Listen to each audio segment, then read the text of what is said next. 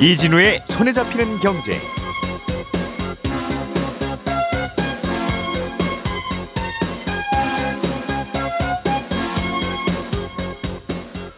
안녕하십니까 이진우입니다. 지역 가입자로 건강보험료를 내고 계신 분들 중에 소득이 2019년보다 2020년에 그러니까 재작년보다 작년에 소득이 더 줄어든 분들 꽤 있으시죠. 아마 코로나19 때문에 많은 분들이 그런 경우일 것 같은데 그런 분들은 건보료 조정 신청이라는 걸 하면 건보료를 좀 줄이실 수 있습니다. 잠시 후에 그 내용 자세하게 전해드릴 거고요. 어, 올해 초에 달걀 가격이 많이 올라서 정부가 외국에서 달걀을 수입해 오기로 했던 뉴스 들으셨던 기억 있으실 겁니다. 그런데 정부가 꽤 달걀을 수입해서 공급을 하고 있는데도 여전히 달걀 가격은 안 떨어지고 있습니다. 이유가 뭔지 취재한 내용 전해드리겠습니다. 지난 1일부터 어, DSR 규제라는 대출 규제가 강화되면서 은행에서 돈 빌리는, 돈 빌리는 게 과거보다 더 어려워졌습니다. 그런데 몇몇 대출은 이 DSR 규제가 적용되지 않습니다. 대표적인 게 전세자금 대출인데요. 대출 규제를 강화는 했지만 여전히 갭 투자가 그래서 활발한 거 아니냐는 비판의 목소리도 함께 나옵니다. 잠시 후에 이 내용도 자세하게 살펴보죠. 7월 5일 월요일 손에 잡히는 경제 광고 듣고 시작하겠습니다. 오늘의 뉴스를 프로파일링 합니다. 평일 저녁 6시 5분 표창원의 뉴스 하이킥.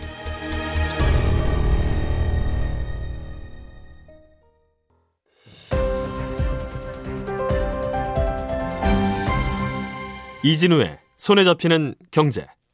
예, 복잡한 경제 뉴스들 최대한 쉽고 재미있게 잘 전달해 보겠습니다. 손에 잡히는 경제 박세훈 작가님 그리고 김현우 행복자산관리연구소장님 평소처럼 앉아 계시고요. 오늘은 고란 경제 전문 기자 나오셨습니다. 어서 오세요. 네, 안녕하세요. 안녕하세요. 자, 건강보험료를 월급에서 떼는 분들은 직장 가입자. 네. 뭐 이분들이야 뭐 별로 신경 쓸 건 없고. 네, 자동으로 나가니까요. 예. 네.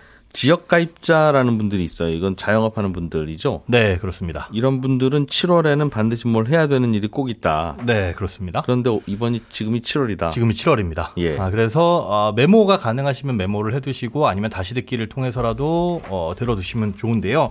일단은 건강보험료는 소득과 재산에 따라서 부과가 되죠. 지역 가입자는. 예. 네, 그런데 이 소득을 언제 걸로 보느냐? 작년 소득을 올해 5월에 신고해서 그 신고된 소득이 7월에 확정이 되고 네. 이 소득이 건강보험공단으로 넘어가는 게 10월.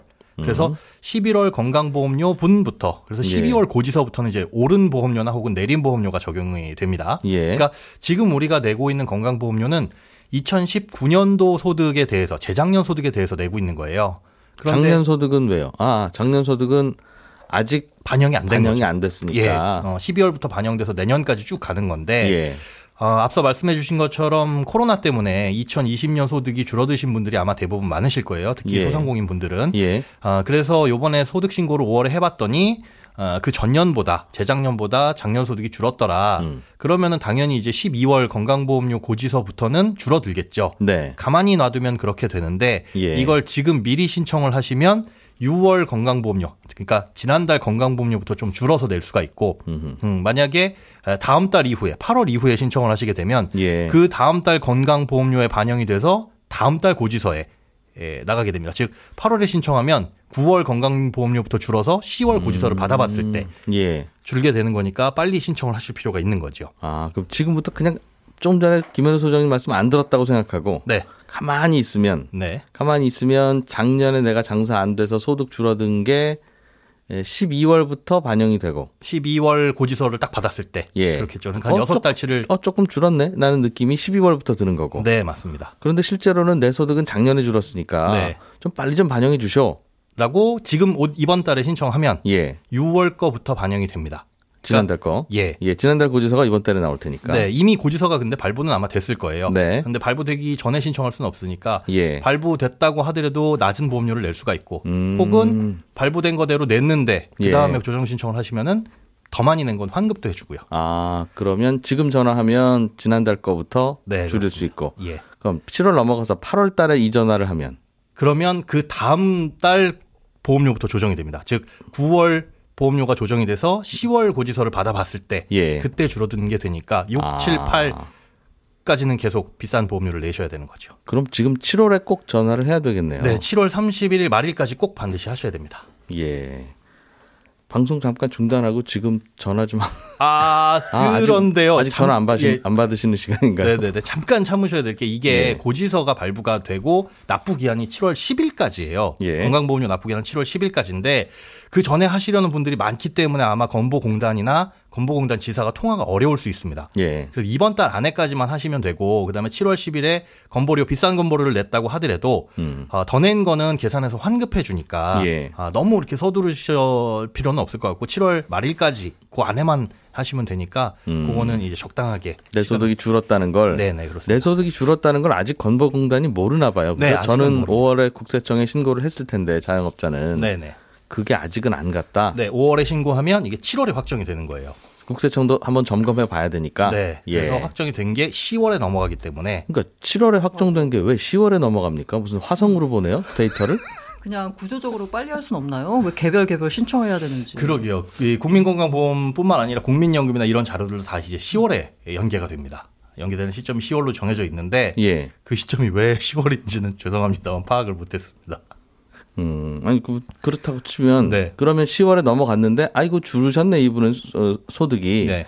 그러면 이분은 신청하셨으면 7월부터 적용이 되셨어야 될 뿐인데 예. 우리가 국세청에서 데이터가 3개월 늦게 들어와서 아. 이제야 알았네 아이고. 네. 그러면 7월분, 8월분, 9월분을 더 내셨으니까 줄여드릴게요. 이만큼은 줄어 줄여 드릴게요 해서 10월분에 정산하거나 11월분 할때 그만큼 깎아서 오면 되잖아요. 아, 그런데 이제 예. 지역가입자의 건강보험료라는 건 1년치를 나중에 내는 개념입니다. 즉, 올해 5월부터 지금 장사를 시작하신 분이라고 한다면 내년 네. 5월까지는 사실은 건강보험료를 한 푼도 안 내게 되죠.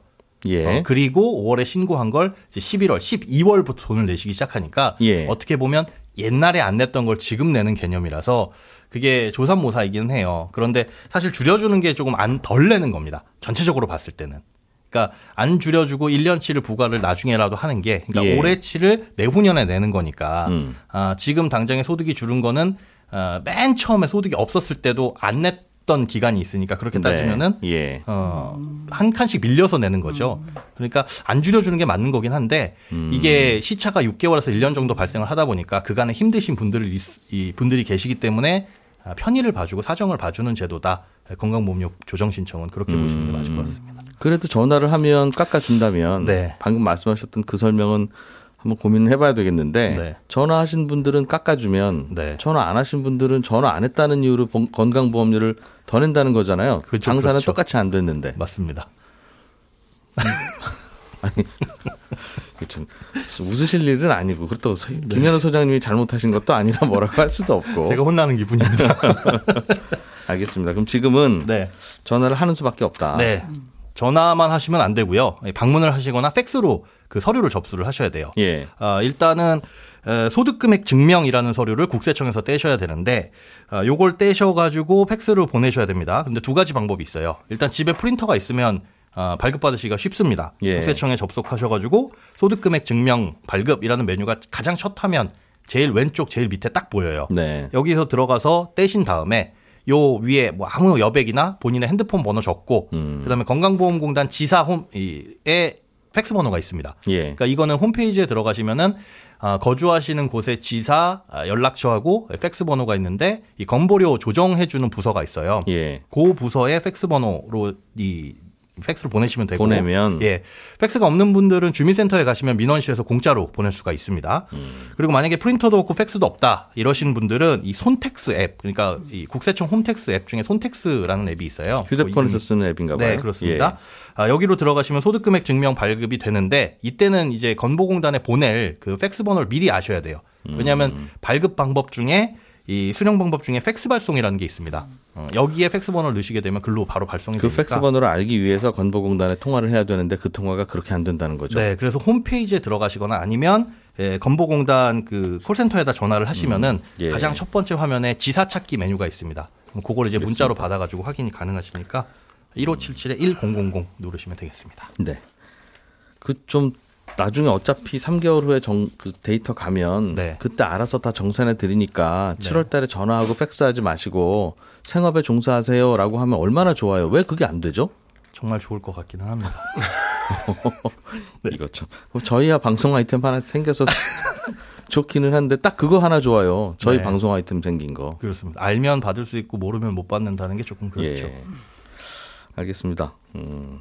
박세훈 작가님 달걀 얘기 좀 할게요. 네, 예, 달걀 가격이 계속 오르고 있는데 네. 얼마나 올랐습니까? 작년 평균 가격이 대략 5,300원 정도인데 예. 여기서 말하는 가격은 특란 30개 기준 소매가입니다. 음. 올 1월에 5,900원 정도로 올랐고요. 2월에 7,800원으로 확 오른 다음에 지금도 여전히 7,000원대입니다. 예. 지난 1일에 정부에서 조사한 가격을 보니까 대략 7,500원인데 음. 작년 이맘때 한 5,300원 했으니까 엄청 많이 오른 거죠. 떨어지지 않고 있습니다. 주가로 보면 상승 후에 약간의 조정만 받고 계속 유지되는 그렇습니다. 상당한 우량주다. 그렇습니다.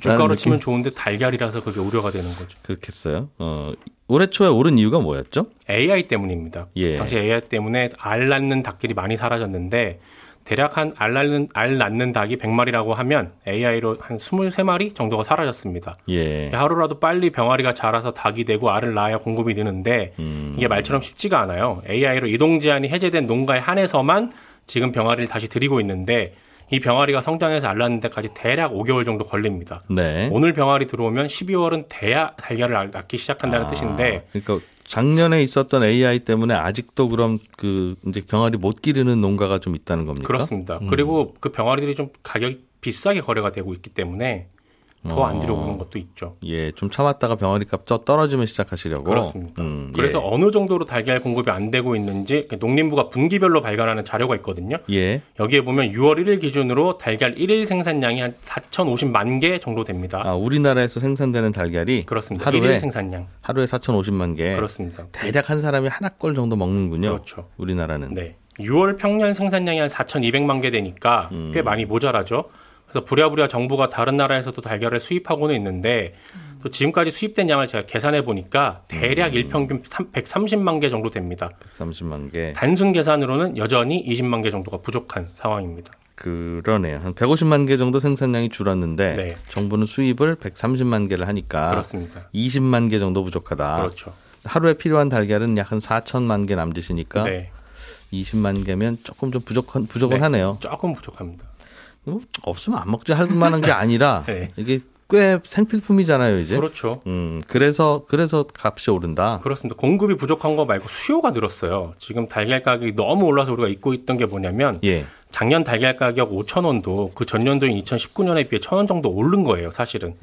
작년에는 AI 파동도 없었는데 왜 올랐나 봤더니 코로나 때문입니다. 코로나 사태로 사람들이 외식을 안 하고 집에서 밥을 먹게 되고 집에서 밥 먹을 때 달걀을 요리에 많이 썼던 거죠. 그렇지. 집에서 밥 먹을 때는 어, 계란으로 요리하는 게 제일 간, 많아요. 제일 많이 간단하죠. 들어가요. 어. 네, 밖에서 달걀 요리 잘 못 먹잖아요. 어, 뭔가. 아쉽다 싶으면 그냥 계란 하나 넣으면 네. 되니까 프라이를 하든 뭘 하든. 그래서 작년에도 지금하고 비슷한 기사들 났었어요. 찾아보니까 달걀 가격 급등으로 소비자 물가 크게 올라 인플레 시작되나 이 기사가 지금 나오는 기사가 작년 이맘때 똑같이 났었어요. 근데 올해는 작년보다도 소비가 더 늘었어요. 이게 가구당 평균 계란 구매량을 보니까 작년 1분기에 가구당 한 130개 정도 샀다면 예. 올해 1분기에는 평균 8개씩을 더 샀습니다. 음. 이게 가격이 오를 거라고 생각을 하니까 평소에 10개 사던 사람이 20개를 샀기 때문이라고 해석이 됩니다. 왜 올랐는지는 정확하게 모릅니다. 이건 해석입니다. 예. 음. 얼마나 더 샀다고요? 잠깐만. 작년 1분기에 가구당 130개 정도. 3개월에 130개를 사 먹었는데 한 네. 집에서 네, 요, 요즘엔 140개쯤 먹는다. 그렇습니다. 어, 예. 그 정도 됩니다. 그러니까 공급은 평년보다 안 되는데 소비는 평년보다 늘었으니까 예. 여전히 한10% 어, 정도. 어, 가격은 오르고 하나가 이유가 또 있는데 달걀을 대형마트에서 사느냐 아니냐에 따라서 가격이 조금 다르거든요. 지금 네. 대형마트에서는 정부가 준 20% 할인 쿠폰을 쓸 수가 있어요. 소비 쿠폰을. 그러다 보니까 사람들이 대형마트로 몰리게 되고 네. 그러다 보니 대형마트에서는 금방 달걀이 다 팔립니다. 음, 근데 물량이 대형마트 쪽으로 많이 가다 보니까 대형마트가 아닌 곳에서는 물량이 달려서 그쪽에선 가격이 지금 더 오르는 구조예요. 아. 그래서 똑같은 걸 사러 가더라도 대형마트에 가느냐 아닌 곳에 가느냐에 따라서 음. 지금 방송 듣고 계시는 분들이 체감이 아직 많이 다를 겁니다. 아마. 그러니까 동네 작은 가게 계란값은 더 올랐다. 더 올랐습니다. 안 그래도 모자란데 다 대형마트로, 대형마트로 가고 계란들이 가니까. 그렇습니다. 오, 그렇군요. 이거 그럼 언제까지 계속 이렇게 가- 달걀값 오른다는 겁니까? 사실 잘 모른다는 게 솔직한 답인데 정부가 올해 초 그리고 지난달 초에 내놓은 전망 보고서를 보면요. 예. 6월 말이 되면 일일 달걀 생산량이 한 4,200만 개 될 거다. 그래서 평년 수준을 회복할 거다. 그래서 가격이 어느 정도 내려갈 거다 라고 되어 있는데 일단 이 전망은 빗나갔죠. 음, 농가에서 그 네. 계란 생산을 아직 활발하게 안 한다. 못 하고 있습니다. 예, 예. 정부는 지난달에 달걀 수입량을 당초 계획한 것보다 더 늘리기로 했는데 그 정도가 과연 달걀 가뭄을 끝낼 정도가 될지 그리고 실제로 음. 효과가 있을지는 조금 더 지켜봐야지 알 수 있을 것 같습니다. 그렇군요. 수요도 한 10% 정도 늘었네요. 네. 집에서 라면 먹는 일 많아졌나 봅니다. 어우, 한 판에 만 원이랍니다 지금 계란이. 김현우 소장님은 라면 넣- 먹을 때 계란 넣는 쪽이에요, 안 넣는 쪽이에요? 저는 안 넣는 쪽입니다. 저도 안 어? 넣습니다. 계란이 없으면 그게 라면인가요? 어비 라면이죠. 아, 이- 아, 이 얘기 길어져요. 그러니까 있으면 넣고 아, 없으면 안 넣는 게 아니라 네. 넣는 분들은 반드시 넣고 아, 어, 그 라면 끓이다가 잠깐 불 끄고 계란 사러 갔다 올 만큼 그리고 안 넣는 분들은 라면 누가 끓여줬는데 계란 넣잖아요. 그럼 너 왜 이러면 못 먹지 않느냐고 그렇죠. 그렇더군요. 음. 잠깐만 습관을 좀 바꿔주시면 어, 하루에 계란 한 개 이상 먹으면 반칙이다 요즘은. 그렇군요. 그래서 그렇다. 네. 알겠습니다. 고 기자님이 조사해 오신 소식도 한번 보겠습니다. 이번 달부터 DSR 규제라는 대출 규제가 생겼는데 돈 빌리기가 어려워진다고 하는데 실제로는 대출 한도가 많이 줄고 있습니까? 대출 한도가 주는 건 맞고요. 예. DSR 이제 40% 규제를 하는 건데 그 전에는 은행별이었는데 개인별로 하다 보니까 음. 그래서 줄어드는데 이거 말고도 또 줄어드는 게 있어요. 이게 뭐냐면 은행별로 그- 어, 금융위원회에서 총량을 줬어요. 예. 가계부채 올해 증가율을 4% 안팎으로 낮춰라라고요. 예. 그러다 보니까 이 개별 개별로 DSR 줄이는 거 말고도 음. 아예 은행이 어, 신용대출 상품 판매를 중단한다던가 아니면 우대해 주던 금리를 아예 그 우대를 없애버려 가지고 금리를 높여 버려서 그래서 대출 좀 대출, 덜 받도록 어. 한다거나 하고 있고요. 농협 같은 경우에는 아예, 아예 개인 신용 대출 최고 한도를 6일부터 2억 5천만 원에서 2억 원으로 낮췄습니다. 예. 그러니까 아무리 DSR이 되더라도 2억 원까지밖에 안 해준다는 거죠. 음. 이런 식으로 지금 은행들이 점점 더 다 줄이고 있습니다. 2억 원이라는 건 신용대출을 네네. 음, 예전에는 신용대출을 2억보다 더 해주기도 했었어요. 네, 한도가 원래 2억 5천이었습니다. 음, 그렇군요. 그래서 어, 되더라도 안 해주기도 하고 네네. 전반적으로 신용대출을 줄이고 있다. 음. 전세자금 대출은 전세 가격 올라갈 때마다 또 늘리기도 해야 되고 만기 돌아오면 이거 연장이 그럼 안 되는 건가 가장 불안하잖아요. 네. 이게 예, 그래서 DSR을 계산할 때요. 이게 원래 총 부채 원리금 상환 비율이잖아요. 총부채잖아요. 총부채. 예, 예. 총부채면 모든 빚이 다 들어가야 되잖아요. 음흠. 그런데 우리나라에선 조금 약간 빼주는 게 많습니다. 음. 이게 뭐냐면 이 빚은 이거 계산할 때 계산 안 네, 한다. 아, 계산 안 한다. 예, 예. 그 제가 이걸 보니까 대충 두 가지 기준 때문에 안 해준 것 같아요. 예를 음. 들면 전세자금 대출이나 보험 약관 대출, 예적금 담보 대출 등은요. 예. 이게 상환 재원이 있잖아요. 음, 내 예금 그냥 가져가세요 네. 하면 되니까 네네네. 어, 내가 어딘가에서 돈 마련해서 갚아야 될 이유는 음. 없는 그래서 아마 빼준 것 같고. 있는 내 돈 찾아서 빌린 거니까. 네네. 예. 그거 말고 서민금융상품과 300만 원 이하 소액신용대출은 또 DSR 규제에서 빼줘요. 예. 이건 아마 서민 상품이다 보니까 빼주는 것 같다라는 생각이 들거든요. 음흠. 어쨌든 우리나라의 경우에는 이렇게 빼주는 게 많습니다. 예. 참여연대가요 DSR 에, 그 실태 분석을 한 3월에 보고서를 하나 냈거든요. 네. 그랬더니 우리나라는 이제 DSR 개념으로 해서 있는데 뭐 영국은 DTI, 유럽연합은 DSTI 뭐 이런 여러 가지가 있어요. 근데 봤더니 우리나라만 이렇게 빼주는 대출이 많고 예. 다른 나라는 아무것도 안 빼준다는 거예요. 다 포함한다는 겁니다. 음. 영국 같은 경우에 학자금 대출만 빼주고 나머지 국가에서는 빼주는 대출이 없는데 우리나라는 총 부채를 계산할 때 너무 빼주는 대출이 많다는 거죠. 우리나라는 대출 종류가 너무 다양하다는 결론과도 연결되겠네요. 그러니까 특히나 이제 전세, 다른 나라는 전세자금 대출이라는 게 없잖아요. 맞습니다. 이 전세재금 대출이 사실 가장 네. 문제거든요. 음. 이걸 다 집어넣어서 하자니 예. 이른바 이 전세 가격이 오르는데 대출이 안 나오게 되잖아요, 사실. 이것까지 그렇죠? 포함을 하게 예, 되면. 예. 그러면 이걸 어디서 구하나요, 돈을? 그리고 연장만 할 때도 이거 적용하면 네. 이번에는 대출 받아서 전세 사시는 분이 어 이렇게 해서 내 빚이 많거나 소득이 낮아서 대출 안 해준다고 하면 집주인은 전세금 그냥 똑같이 합시다 하더라도 나는 집 비워줘야 되잖아요. 네, 맞습니다. 음. 그렇기 때문에 예. 정부 당국에서는 뺀 거거든요. 근데 사실 이 전세 보증금, 전세 제도라고 하는 게 지금까지 갭 투자를 가능하게 한 요인입니다. 예. 이갭 투자 때문에 사실 집값이 올랐다라고도 볼 수 있거든요. 이 4월 기준으로 봐도 서울 아파트 매매 거래의 절반 이상이 갭 투자입니다. 그런데 이 전세 보증금은 사실 이게 빚을 내는 사람이 집주인이 아니라 세입자거든요. 네. 정부 입장에서는 규제 대상이 아니라 보호 대상이에요. 결과적으로 이렇게 보호를 해줄 수밖에 없는데 예. 이 전세 보증금 때문에 사실 갭 투자가 일어나가지고 집값을 잡을 수가 없게 되는 거거든요. 그렇죠. 계속 이제 돌고 돌죠. 그러니까 네네. 이 DSR 규제를 하는 이유가 가계 대출이 너무 많아서 그렇고 맞아요. 가계 대출이 너무 많은 게 뭐가 걱정이야 하면 이것 때문에 집값도 많이 음. 오르고 집값이라는 게 또 한꺼번에 오르면 또 내리니까 이럴 경우에 이 부채가 폭탄될 것 같으니 대출 안 내셨으면 좋겠는데 음. 네. 답은 없다는 거죠. 없습니다.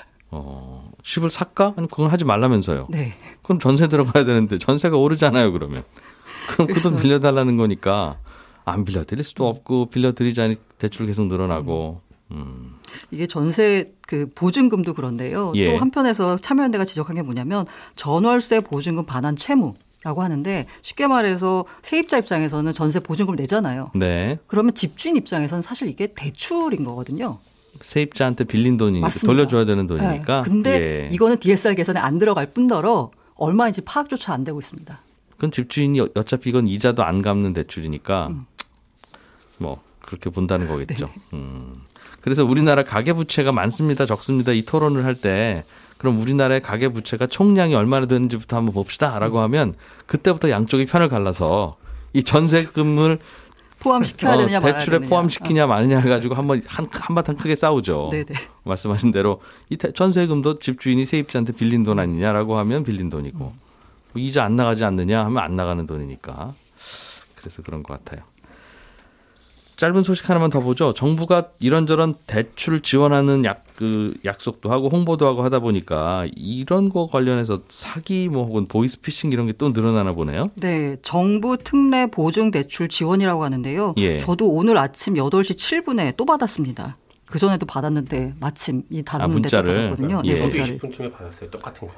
저만 안 받았네요. 네네. 예. 이게 문제가 뭐냐면 굉장히 교묘하게 해가지고요. 이게 너한테만 특별히 알려주는 거야라는 식으로 문자가 나와 있어요. 정부 대출. 네. 그래서 예. 지원 대상으로 선정됐는데 현재까지 신청하지 않았다. 이달 중에만 신청할 수 있으면 신청자가 많으니 빠른 신청을 바란다. 라는 문구를 넣어서 어 빨리 신청해야 되나 보다 라고 생각하게 됩니다. 음흠. 그런데 그거 아니고요. 몇 가지만 명심하시면 되는데 첫 번째가 서민금융진흥원, 국민행복기금을 포함해서요. 문자나 전화로 대출 상품 광고를 하지 않습니다. 네. 금융회사 명의 대출 광고는 사칭 가능성이 높습니다. 예. 누구나 대출, 신용불량자 대출, 불법 대구 광고를 의심해 봐야 됩니다. 음, 하여튼 문자로 날라오는 이런 건 없다. 네, 대출, 맞습니다. 대출은 알겠습니다. 고런 기자님 고생 많이 하셨어요. 고맙습니다. 잠시 후에 광고 듣고 다시 돌아오겠습니다. 네, 오늘도 이런저런 음, 중요한 뉴스들 전해드렸습니다. 지역 가입자, 건보력 지역 가입자분들은 어, 건강보험공단 홈페이지 들어가시거나 1577에 1000번으로 전화하셔서 일단은 확인 좀 해보셔야 되겠다는 거 하고 가능하면 이제 당분간은 라면 끓일 때 계란 안 넣으셔도 되는 분들은 넣으시지 마시자 이런 얘기 등등 전해드렸어요. 손에 잡히는 경제 내일 아침 8시 30분에 올 거고요. 잠시 후에 11시 5분에 손경제 플러스에서 뵙겠습니다. 고맙습니다.